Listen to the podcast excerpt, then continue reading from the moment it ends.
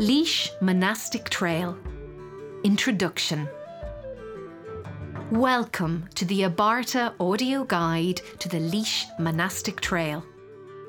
This audio guide was produced in conjunction with Laois County Council, Laois Partnership, and Laois Tourism. The guide will lead you around the beautiful landscape of County Laois to discover the remains of ancient churches and monasteries and to hear stories of saints and sinners at the dawn of Christianity in Ireland.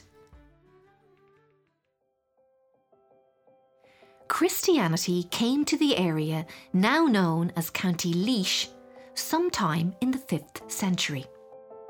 At that time, Laois was part of the Kingdom of Ossory, an ancient Irish kingdom that existed until the Anglo Norman invasions of the 12th century. Pioneering men like Canice, Fiach, Coleman, and Mochua, who later became saints, founded establishments throughout County Laois that went on to become famed centres of worship and learning. These monasteries produced fantastic scholarly works like the Book of Leinster, which details genealogies of the ancient Irish tribes. It also recounts Ireland's most famous epic adventure, the Táin Bó Cúailnge, also known as the Cattle Raid of Cooley. The monasteries flourished throughout the centuries, though many suffered raids from warring Irish tribes, and later, a number were plundered by the Vikings as they swept stealthily up the rivers Barrow and Nore in the 9th and 10th centuries. Another group of invaders, the Anglo Normans, arrived in the late 12th century and they left a longer legacy on County Laois. Under their control, the changes in the early medieval Irish Church were accelerated, and the old Irish Church began to move more in line with church practices in Europe. The monasticism promoted by saints like Canice and Mochua began to gradually fade out. Under the patronage of the powerful Norman lords, continental orders like the Augustinians spread quickly, establishing monastic houses across the country, changing the style of monasticism in Ireland forever. This guide serves as an introduction to the heritage, stories, folklore, and history of many of those great early medieval monasteries. It begins with one of the most famous monastic sites in County Laois, Aghaboe.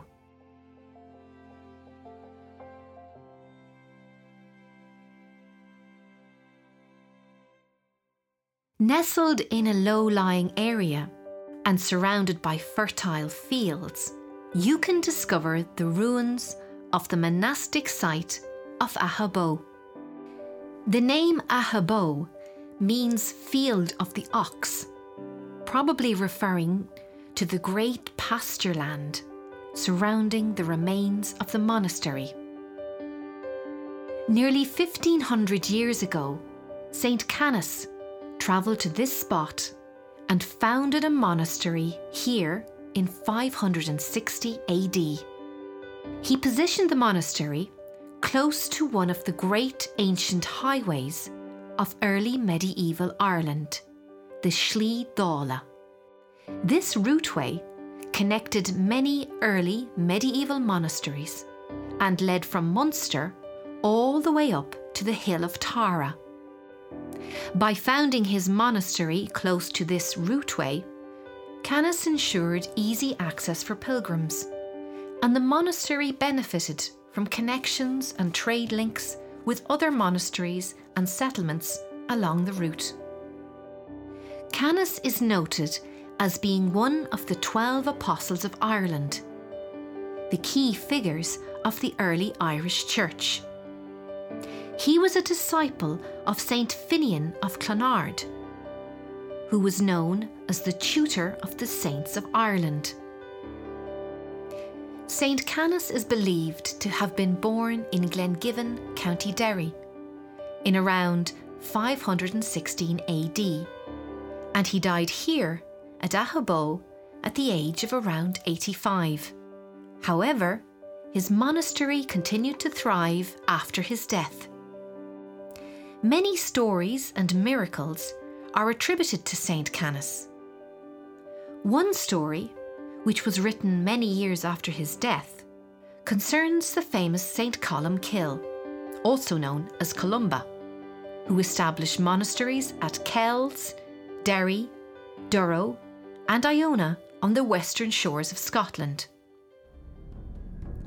Columcille and his companions were sailing off the coast of Scotland when a storm suddenly rose up and threatened to capsize the boat.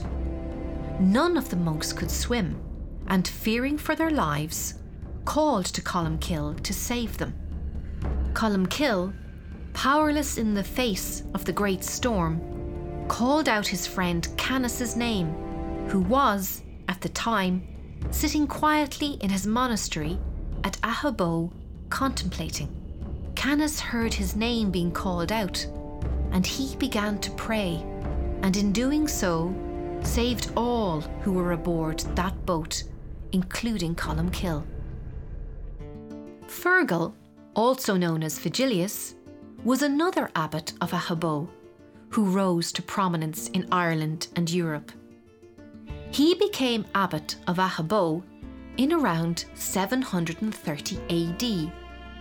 He resigned this post in 739 AD and set off on the long pilgrimage to the Holy Land.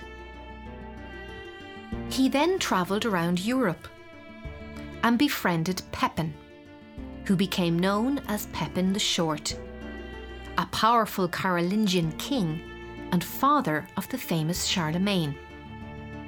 King Pepin helped to establish Fergal in Salzburg, and he became abbot of the Benedictine Abbey of St. Peter at Salzburg.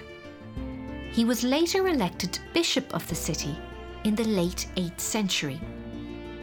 He was a noted intellectual and, unusually for the time, believed that the earth was a sphere. His beliefs and wide ranging intellect made him the enemy of other bishops. And twice he was denounced by others in the Holy Roman See. He was exonerated both times. He died in Austria in around 784 AD.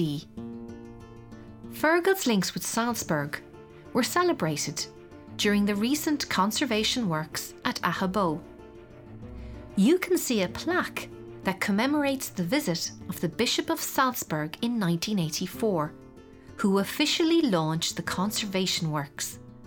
And a second plaque commemorates the visit of the Austrian ambassador, who visited the site when the conservation was completed. As monastic establishments became increasingly wealthy in the 8th and 9th centuries, raids by warring Irish tribes became a part of life for the monks. However, with the arrival of men from the north, known as Vikings, these raids became increasingly ferocious.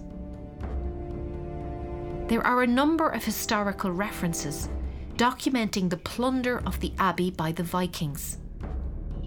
One record from around 845 AD, describes how the Vikings from Dublin raided Leinster, including Aghaboe, and other monastic establishments in counties Kilkenny and Tipperary. Another record refers to Aghaboe being plundered in 913 AD. In 1052, a new church was constructed on the site of the monastery. This church was built to hold the relics of St. Canice, the founder of Aghaboe. Unfortunately, this church has not survived, as fire swept through the site in 1116. A new programme of building works began in the late 12th century. During this time, Ahabo was the seat of the bishopric of Ossory the old Irish kingdom that covered parts of Laois and Kilkenny. Because Aghaboe was considered to be the centre of this diocese, the cathedral church was located here. Great changes occurred in Ireland in the late 12th century. A group of mercenary knights, known as the Anglo Normans, began to establish themselves in Ireland. They were led by Richard Fitzgilbert de Clare, also known as Strongbow. He was very ambitious and had allied himself with the King of Leinster, Diarmid MacMurrough.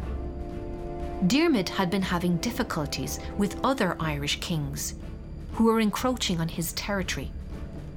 He wanted to rule unchallenged in Ireland and had to quash his rivals. He sought and was granted permission from Henry II to use the experienced, well trained, and well equipped Norman knights to subdue his enemies. Diarmid promised Strongbow land, glory, and his daughter Aoife's hand in marriage. With the terms of their allegiance agreed, Strongbow sailed from Wales and landed on Irish shores in 1170. Thus began a military campaign that would secure overlordship of vast tracts of land throughout the country. As they quickly seized Waterford, Wexford, and Dublin. King Diarmid died in 1171, and Strongbow inherited the kingdom of Leinster. He carved up the kingdom and dispensed cantreds or baronies of land to his favoured knights. Strongbow granted a knight known as Adam de Hereford the land around Aghaboe. The steep, sloped, grassy mound covered in trees you can see in the field to the north is an echo of these Norman knights. This is all that remains of a motte and bailey, an early Norman fortification. The motte was a man made steep sloped earthen mound with a strong wooden tower constructed on top of it. It originally had a bailey positioned to one side of the motte. A bailey was a raised platform that was surrounded by a large fence to protect the livestock and stores. Motte and baileys were very effective defensive fortifications that were cheap and quick to construct and offered excellent protection for the invading knights. The changes in land ownership in the 12th century signalled changes for the monastic foundation at Aghaboe. Felix O'Delaney, the last bishop at Aghaboe, was compelled by an order from King Henry II in 1190 to move the seat of his power, the bishopric, to Kilkenny where the cathedral for the bishopric of Ossory still stands to this day. By 1234, continental monastic orders had established themselves on the island. At Aghaboe, an Augustinian priory was established on the site of the early medieval monastery. This Augustinian priory stood where the present Church of Ireland church is located today. Little but the belfry remains of this Augustinian priory, because in 1346, Dermot MacGillapatrick, leader of the Gaelic Irish tribes from the surrounding area, burned the priory and adjacent town. It is not known how many were killed in this attack. Thirteen years later, the MacGillapatricks came back and took the castle located near the site from the English settlers and claimed the land around Aghaboe as their own. This was not the end for Aghaboe. In 1382, the Lord of Ossory, Florence, also known as Fingon MacGillapatrick, invited the Dominican order to establish a friary on the ruined site of the early medieval monastery, perhaps as an act of repentance for the desecration carried out by his kinsman some 40 years before. The Dominican friary at Aghaboe continued in use until the time of the Reformation. It was disestablished in 1540, and in 1586, a lease was issued to Daniel Kelly for the monastery at Aghaboe and cottages associated with it. The remains of the Phelan or O'Phelan chapel are still standing, adjacent to the nave of the church. This chapel was probably added in the late 15th century. The O'Phelans were an important tribe in the region, and the first two abbots of the Dominican friary at Aghaboe were members of the O'Phelan family. As you enter the chapel, look out for the medieval sculpture of a stone face on the north wall, peering down on all who enter the chapel. As you move through the main body of the church, you can see a piscina to the right of the altar. A piscina was used during the ritual of Mass for washing the hands of the priest. You can still see the carved stone basin, where the water drained away once it had been used. The altar is relatively modern. It was donated to the abbey during the conservation works. When you are ready, make your way back outside the abbey and take a moment to visit the 19th century Church of Ireland that was constructed on the site of the early medieval monastery and Augustinian priory in around 1818. The bell tower was originally part of the medieval church. And you can still see some hints of the medieval church incorporated in the windows and doorway of the 19th century church, including three medieval heads that peer down from above the door.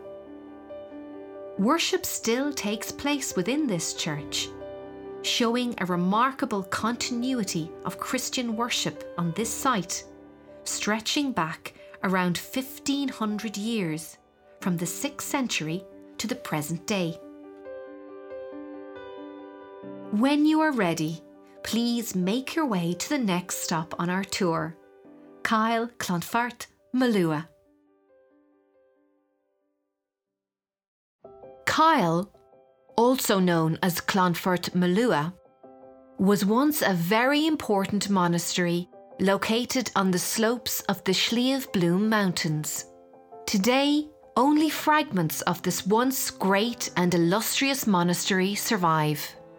The site was established by Saint Molua sometime in the 6th century and the monastery grew to be an important centre of learning and scholarship in the 7th and 8th centuries.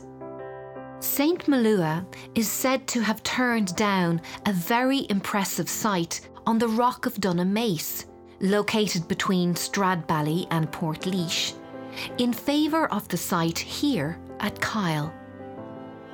St. Molua was originally known as Luid he was born in County Limerick in 554 AD. St. Molua studied under St. Finian of Clonard, and there he developed his love of scholarship, which he promoted at his own monastery here at Kyle. Indeed, the scriptorium, or writing room at Kyle, gained an illustrious reputation in the 7th century with famous works emerging from the scriptorium, some of which survive to this day in libraries on the continent. Like Aghaboe, the monastery at Kyle was also strategically placed on the ancient routeway known as the Slí Dála. However, Kyle's growing reputation often attracted dangerous attention and the site was raided by Vikings, who are thought to have destroyed the monastery in the middle of the 10th century. The Vikings may have destroyed the monastery, but the site was still a venerated place as it was the burial site of Saint Molua. His burial is still marked to this day with the large modern cross and stone curbing. The grave is close to the entrance of the graveyard. In the 12th century, a Romanesque style church was built on the site of the destroyed early medieval church. The Romanesque style of architecture spread into Ireland in the early 12th century, and this style featured rounded arches and elaborate decoration. Unfortunately, very little remains of this church at Kyle, but in the graveyard, you can still see fragments of stones from the church featuring Romanesque carving. Traces of the early medieval monastic foundation can still be seen. Two cross slabs, which would have marked the graves of monks in the 6th, 7th, or 8th centuries, are in the graveyard. And a holy water font, known as St. Molua's Trough, has been relocated to the nearby Ballaghmore Church. A large Bullaun stone, known as St. Molua Stone, is now located just inside the gate of the graveyard. It is, unfortunately, very overgrown. This stone has several depressions on its surface, and these are thought to represent the saint's knees, head, and elbows. The exact function of Bullaun stones is not known for certain, though they were probably used as baptismal fonts, or maybe even as mortar and pestles for grinding herbs, cereals, or even mineral ores and pigments. An earthen bank can also be seen encircling the graveyard. This enclosure is all that is visible today of the boundary that marked the sacred ground of the monastery. Some of the stones that make up the boundary wall have decoration on them and were probably taken from the church when it became a ruin.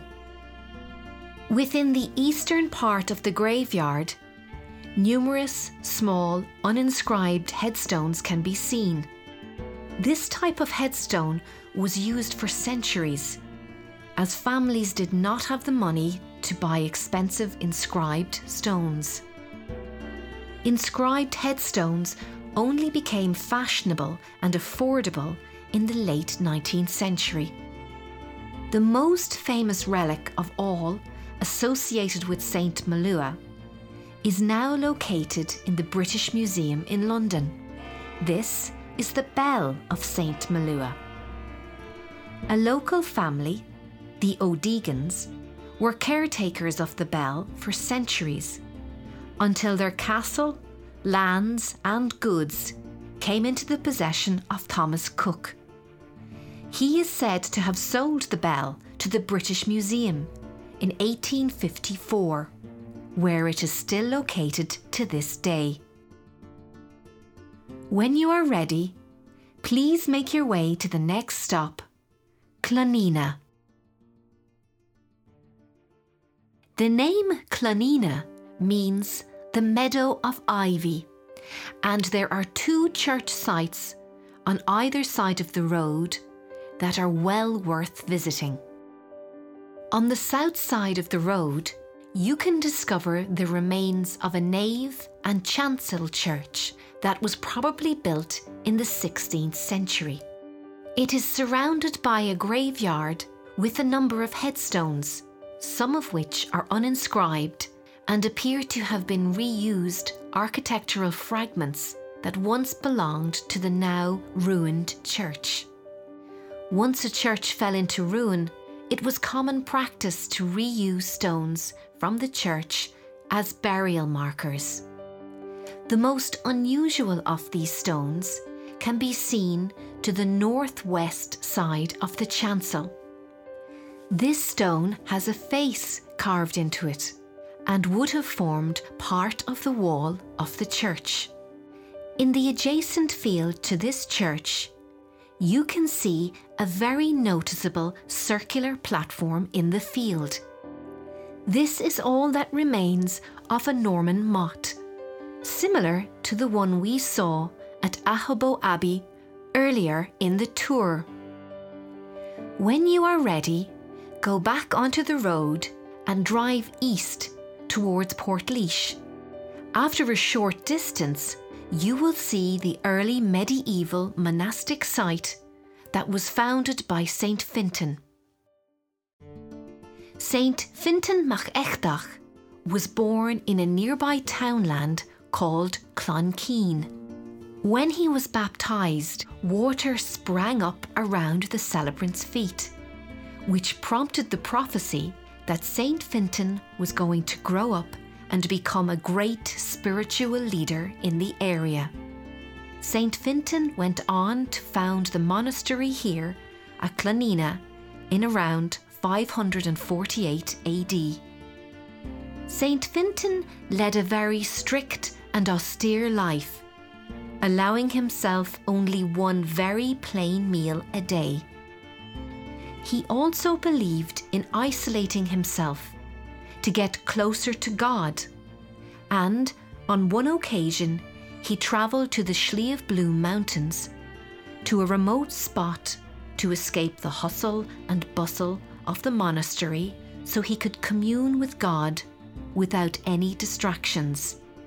Legend has it that when St. Fintan looked back at Clonenagh, he saw a vision of angels calling him back. He returned then and settled at Clonenagh until his death in around 603 AD. The monastery that he founded on this site flourished. It was located in an ideal position. On the edge of high ground, close to the ancient routeway of the Slí Dála. Clonenagh went on to become a royal monastery, associated with powerful Irish tribes in Laois, and became a famed centre of learning and scholarship that continued in use up to the time of the Reformation in the 16th century. The Christianity that was practiced in early medieval Ireland recognised and incorporated many traditions and beliefs of the old pagan religion. Water continued to be worshipped, and natural springs or wells which would have been sacred places for pagans, became associated with Christian saints. Trees, in particular oak trees, also continued to be worshipped by the new religion, and the early churches, built by these pioneering saints, were always, where possible, built out of oak. This gave the name Dairtheach to these early Irish churches, which translates to Oak House. Today, we have thousands of holy wells and holy trees close to early medieval monastic sites, reminding us that these early medieval Christians incorporated many of the old traditions into their new religion. The Holy Well at Clonenagh has now long since dried up. Legend has it that long ago a landowner became so angered with all the pilgrims travelling to his well that he covered it over. However, the water did not stop flowing, it merely changed course and flowed underneath the road and sprang up through the trunk of the sycamore tree that is located just outside the graveyard. The water collected in the trunk and the crown of this holy tree became sacred and was used to cure sickness. People came to the holy tree, and hammered coins into its bark as offerings. However, the holy tree fell in the 1990s due to copper poisoning from the coins. Recently, new shoots have begun to sprout from the roots of this ancient tree, showing that there is hope for its survival. The tree can be seen on the side of the road outside the early medieval church and graveyard. There is a small information panel beside it.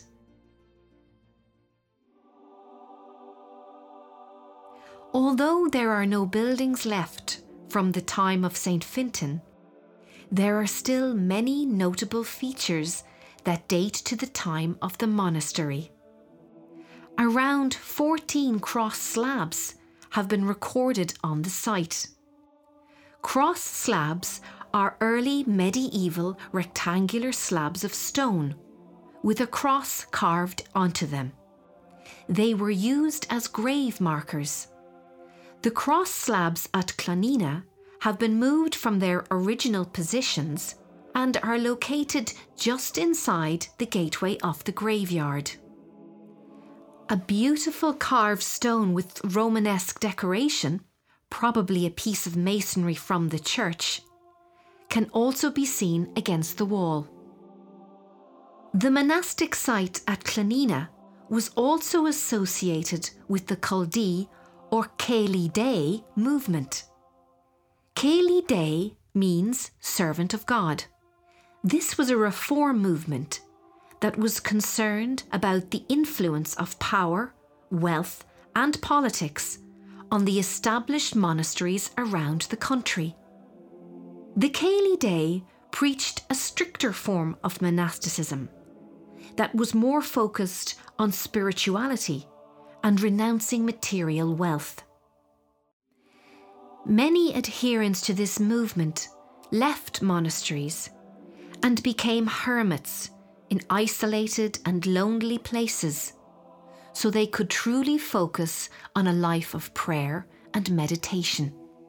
The movement began in around the 6th century and spread to large monastic centres like Tallaght and Finglas, and was adopted here at Clonenagh and other monasteries located close by, like Castle Dermot in County Kildare, and Terryglass, and Mona Incha in County Tipperary.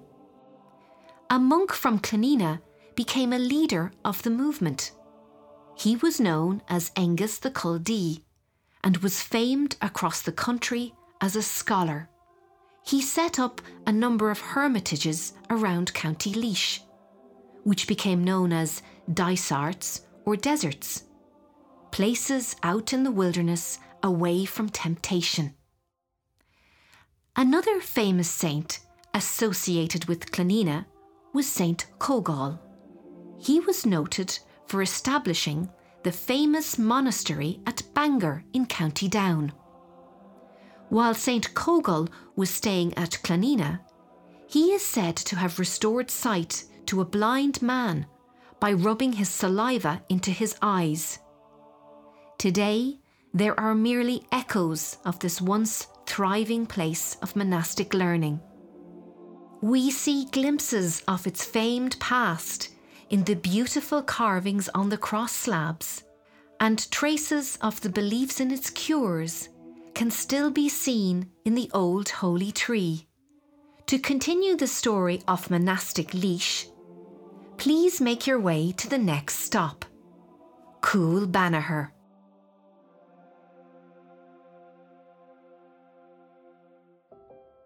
A monastery was established at Coolbanagher in the early medieval period. But little trace of that site survives to this day. In the 1990s, archaeological excavations were carried out here as the local community worked hard to extensively conserve the graveyard. During the course of the archaeological excavations, the foundations for a simple early medieval church and an early medieval cross slab were recovered. The cross slab, which has a Greek cross carved onto its face, can now be seen on display on the inner wall of the church. This early medieval monastic site was founded by St. Lugach, who also founded Rattoo in County Kerry and a number of other establishments around the country. Coolbanagher Church was also associated with Angus the Culdee, whom we heard about at our last stop at Clonenagh. Angus is reputed to have travelled to Coolbanagher on his way to Tallaght. When he was at Coolbanagher, he saw a vision of angels hovering over the freshly dug grave of a man that venerated the saints. Upon seeing this vision, Angus was compelled to write the Féilire, or Calendar of Saints, which he completed in the monastery at Tallaght. This calendar still survives as an important source for medieval Irish ecclesiastical history. The church that can be seen on the site today was constructed in the 12th century. It features interesting Romanesque style architecture like rounded arches, which can be seen at the doorway to the church in the western gable. The church and graveyard at Coolbanagher continued in use throughout the centuries. However, it eventually fell into disrepair, and in 1903, the ancient burial ground of Coolbanagher was described as being in a disgraceful state of neglect. Major conservation and restoration works were undertaken by the local community in recent times to conserve the church and ensure its survival for many more generations. Coolbanagher Castle once stood less than 100 metres to the north of the church. Construction probably began on the castle in the 13th century. It was modified and changed over the centuries. It was recorded as being in decay in 1551, but became the residence of Sir William Hartpole, who was Constable of Carlow Castle. He modified and changed Coolbanagher Castle extensively. The castle was standing four stories tall until Storm Darwin hit Ireland on the 12th of February 2014. A large section of the external wall of the castle was blown down by the force of the winds. Unfortunately, the remaining walls of the castle were deemed unsafe and the entire structure was demolished. After the medieval church at Coolbanagher fell into disuse, a new church was required for the congregation. This church was built a couple of miles away from the medieval ruins. Records suggest that a fire burned and destroyed this church in 1779, and a new church was then constructed on that site. This new church was completed in 1786. It is located on the R419 and is well worth a visit. This church was dedicated to St. John the Evangelist and is utterly unique as it was the only church designed by the famous architect James Gandon. Gandon is recognised as one of the leading architects to have worked in Ireland in the 18th century. A medieval font, possibly from the ruined Coolbanagher Church, was placed here in 1935. This font is elaborately decorated. This church was redesigned and renovated in around 1870. Other famous buildings designed by Gandon include the Four Courts and Custom House in Dublin, and Emo Court in Laois, which is located close to Coolbanagher and is also well worth a visit. When you are ready, please make your way to the next stop, Oughaval. Oughaval, also known as Oakvale, is Gaelic for new foundation. This name was given to the early medieval monastery that was founded here by St. Colman in the townland of Carricksala. When St. Colman was young, he travelled to the island of Iona off the coast of Scotland to the great monastery founded by St. Columcille. Colman became a student of Columcille and studied at Iona for many years. However, he eventually felt a great longing to travel back to Ireland. Columcille advised him to seek out St. Fintan of Clonenagh and make him his Anam Cara, or spiritual advisor. Colman followed Columcille's advice and spent time learning from St. Fintan at Clonenagh. He travelled through Laois and eventually went on to set up his own establishment here at Carricksala, and he called it Oughaval. When Colman died, Columcille is said to have seen a vision of Colman's soul entering heaven with a choir of angels.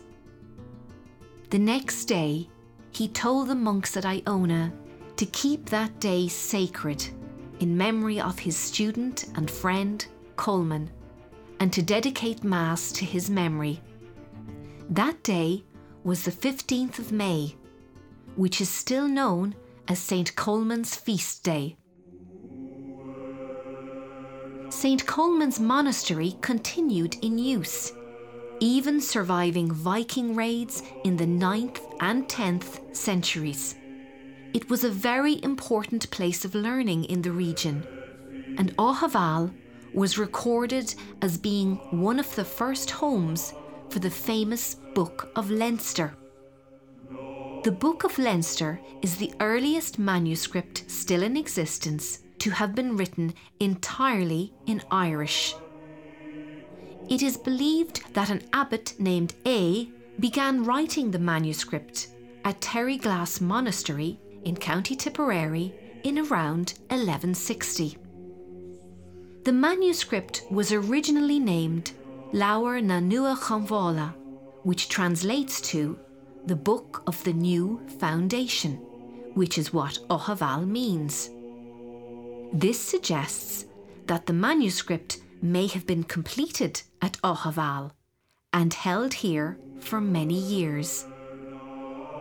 The manuscript's name was changed to the Book of Leinster in the 19th century it is one of the most important sources for medieval Irish literature. It contains the earliest complete version of the Cattle Raid of Cooley, Ireland's oldest epic story. It also contains a version of the Leabhar Gabála, or Book of Invasions, which is an account of the different invasions of Ireland according to the early medieval monks. This important text is now housed in Trinity College Dublin.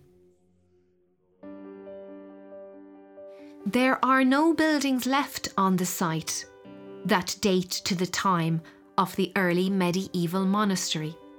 The church that stands on the site today was probably constructed sometime in the 13th century. It has been linked to one of the great Irish clans of this region, the O'Moores. The O'Moores held the land around Stradbally until 1563. It then came into the ownership of the Cosby family, who still own large tracts of land around Stradbally to this very day. The Cosbys carried out a major programme of works on the church at Aughval in the 19th century. They decided to use the chancel as a burial vault and built their family vault underneath. A 19th century door leads into this vault and can be seen on the outside of the church on the east wall. The ground level of the chancel, which is where the altar would have been located, is now much higher than that of the nave, which is where the congregation would have gathered. The barrel vaulted roof can still be seen covering the chancel. A large window with later 19th century insertions can be seen on the east wall of the church. And a two story tower juts out from the northwest side of the nave. Stradbally, located close to Aughval, was home to many skilled stonemasons and stone cutters in the 19th century, and their skill and craftsmanship can be seen displayed on the many finely carved headstones here in the graveyard. There is a very interesting plaque on the south side of the ruins of the church. It commemorates Thomas Douglas, who worked as a preceptor or teacher for the Cosby family and lived at Stradbally Hall with the family for 52 years. He died at the age of 104 in 1734. The inscription at the bottom of the plaque pronounces words of warning to all grave robbers. Blessed be men who spare his bones, and cursed be they who move these stones. When you are ready, please make your way to the next site, Sleaty. Sleaty was a monastic foundation that was established by Saint Fiach, who was known as one of the first bishops of Leinster. According to legend, Saint Fiach was nominated by Saint Patrick as his successor in Leinster, and Saint Patrick urged Saint Fiach to carry on his Christian mission. Saint Fiach is thought to have chosen this site here at Sleaty due to its proximity to the Barrow River, which was a major routeway in early medieval Ireland. Legend has it that Fiach had originally established a monastery on the other side of the river. However, in a short space of time, over 60 monks died at that site so the monastery was moved to this side of the river to escape whatever pestilence had afflicted the monks. Over time, Sleaty became the first episcopal seat in Leinster, making it one of the most important Christian centres in the province during the 6th and 7th centuries. One of the most famous abbots associated with this site was Áed, who was one of the first biographers of St. Patrick in the 7th century. Some traces of the early medieval monastery that once stood here still survive today. Two granite high crosses can be found within the graveyard. One cross stands directly in front of the church as you enter the small graveyard. This is the tallest of the two crosses. The other cross is a little bit harder to find. It is located to the south of the church, in the graveyard, and is about half the size of the first cross. There is no discernible decoration on the crosses, so the exact date of these crosses is not known, but they are likely to date to the earlier part of the medieval period. As you make your way into the church, you will see a medieval font.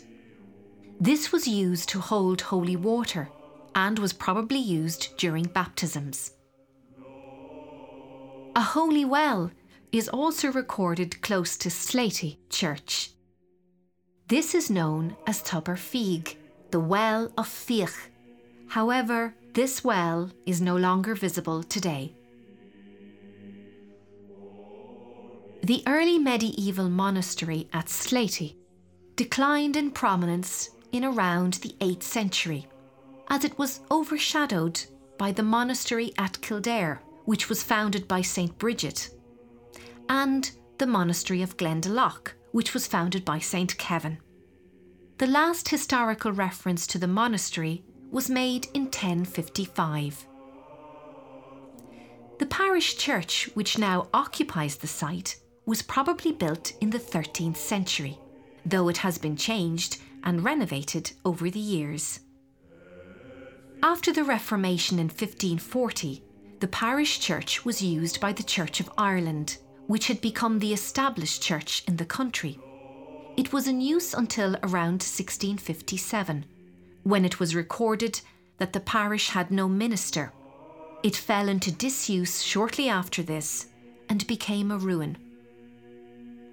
When you are ready, please make your way to the next site on the tour, Killeshin. The monastic site at Killeshin was founded in the 6th century by St. Dermot, but it was St. Comgan who became the main patron of the site. His feast day is commemorated on the 27th of February.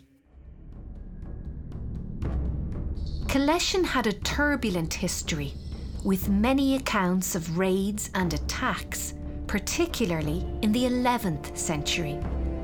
It was plundered and demolished in 1041, and it was recorded that Dermid, son of Máel na mBó, was responsible. He was lord of the tribe known as the Ecanslig, who were mortal enemies of the Ibaraha tribe that held the lands around Killeshin. It is reputed that Diarmid tore down the oratory of the site, killed over 100 people, and seized hundreds more as slaves. Another raid was recorded in 1077 when the monastery was raided again and several yew trees were burned. This was a clear act of desecration, as yew trees were often planted by monks to mark the sacred boundaries of monasteries. The church that can be seen on the site today was built on the site of the broken oratory in the 12th century.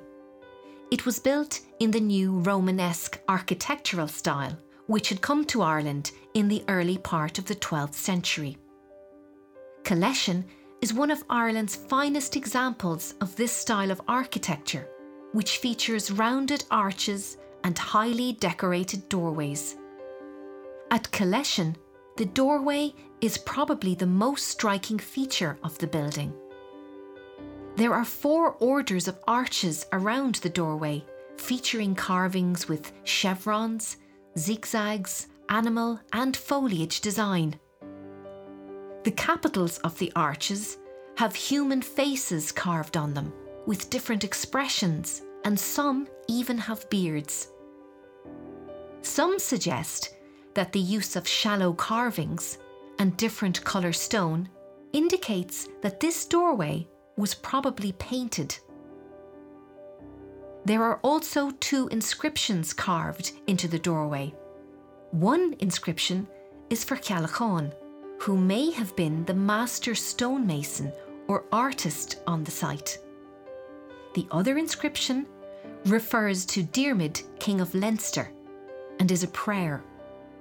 This refers to Diarmid MacMurrough, the King of Leinster, from around 1126 to 1171. He is the man that is credited with inviting the Normans into Ireland. Academics have suggested that the boundary between the two warring tribes, the Ibaraha and the Ecanslig, was incorporated into a new diocese in 1152. And this may have prompted Diarmid, as the king over the entire province, to commission this masterpiece of Irish craftsmanship and continental design. The chancel of the church, where the altar would have stood, was probably built years after the nave and the doorway. The windows that can be seen in the wall of the chancel are ogee headed, and this style was used in around the 15th and 16th centuries. A round tower once stood to the northwest of the church. This round tower was probably constructed in the 10th or 11th century. Round towers were important status symbols for monasteries and would have been used as bell towers and lookouts. The round tower at Killeshin was unfortunately pulled down in 1703 by Captain Wolseley. It was said that a local farmer was afraid that masonry from the tower might fall on his cows. The stone from the round tower was used to build houses in the locality. A medieval baptismal font can still be seen outside the wonderful doorway of the church. When the Norman mercenaries came to Ireland to help Diarmuid MacMurrough defeat his enemies, tracts of land throughout Leinster came into Norman ownership. When Diarmuid died two years after the initial wave of Anglo Normans landed, Strongbow became the Lord of Leinster, and he granted the lands around Killeshin to a loyal knight named de Clahull. He constructed a motte and bailey and later a castle in a field across the road from the monastery at Killeshin. Today, there are no obvious visible traces of that castle, but a flat mound can still be seen in the field where the castle once stood.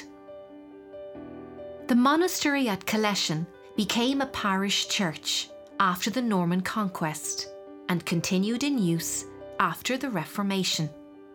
It was renovated throughout the centuries and was in use up to the 19th century. When you are ready, please make your way to the next site, Timahoe.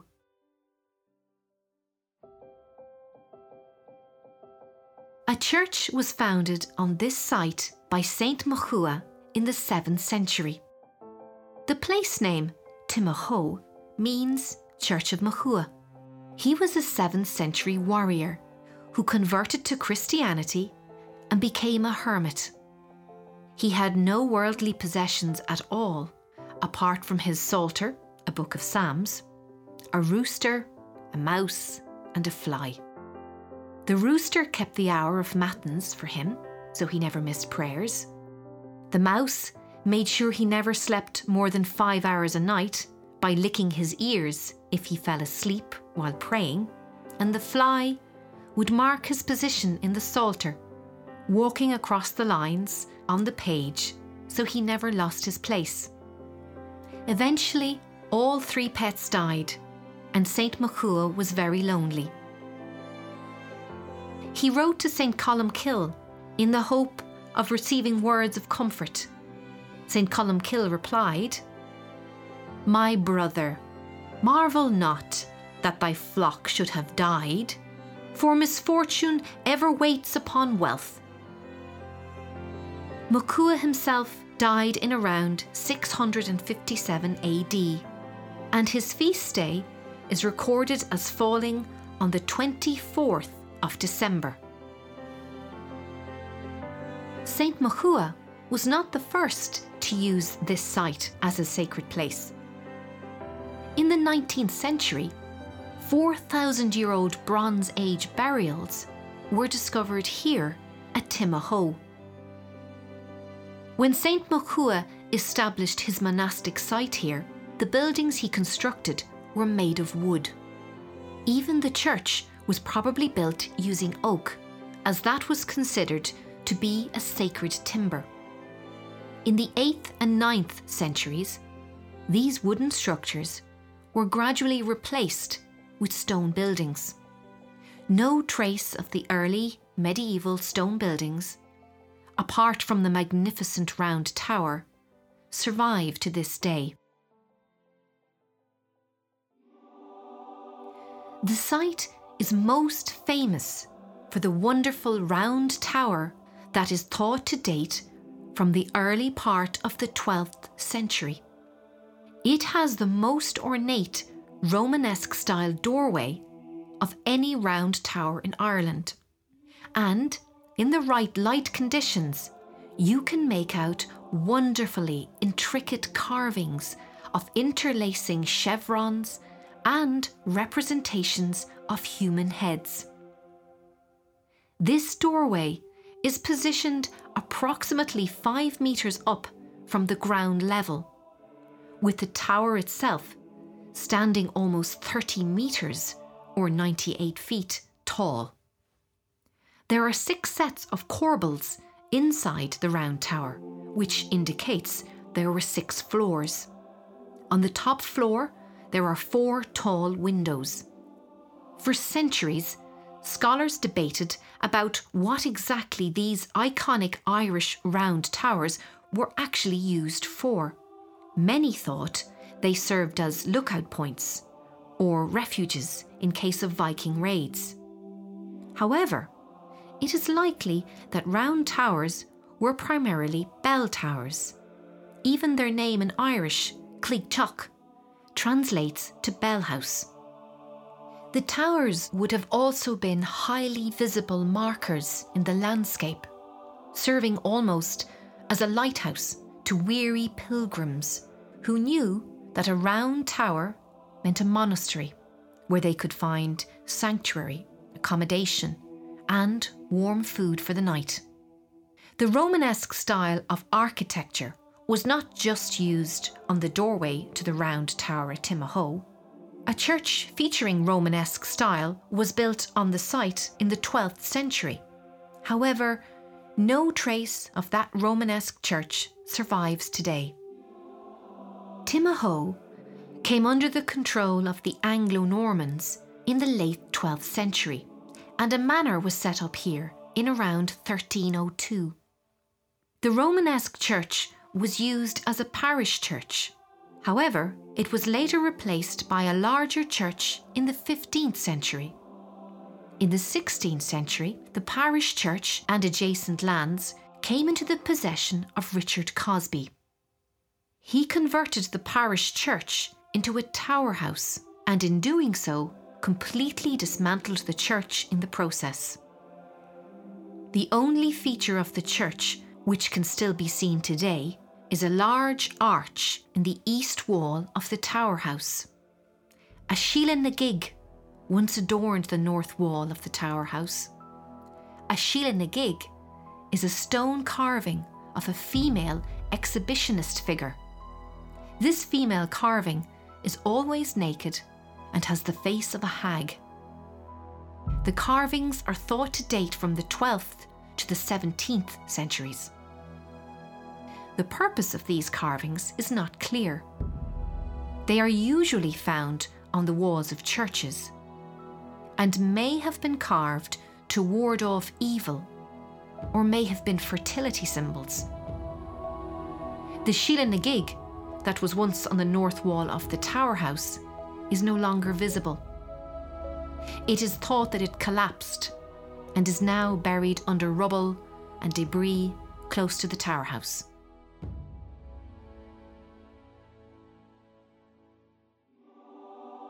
A Church of Ireland parish church was constructed on the site in the 18th century, and another church was rebuilt on that site in the 19th century. This building was converted into a library in more recent times. When you are ready, please turn to the next track Conclusion.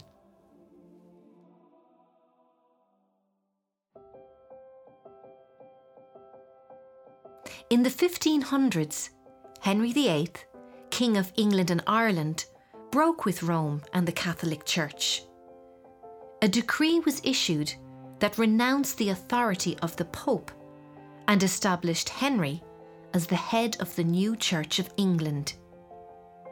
He began the dissolution of the monasteries, transferring all the vast lands and wealth accumulated by the monastic orders across England and Ireland into state control.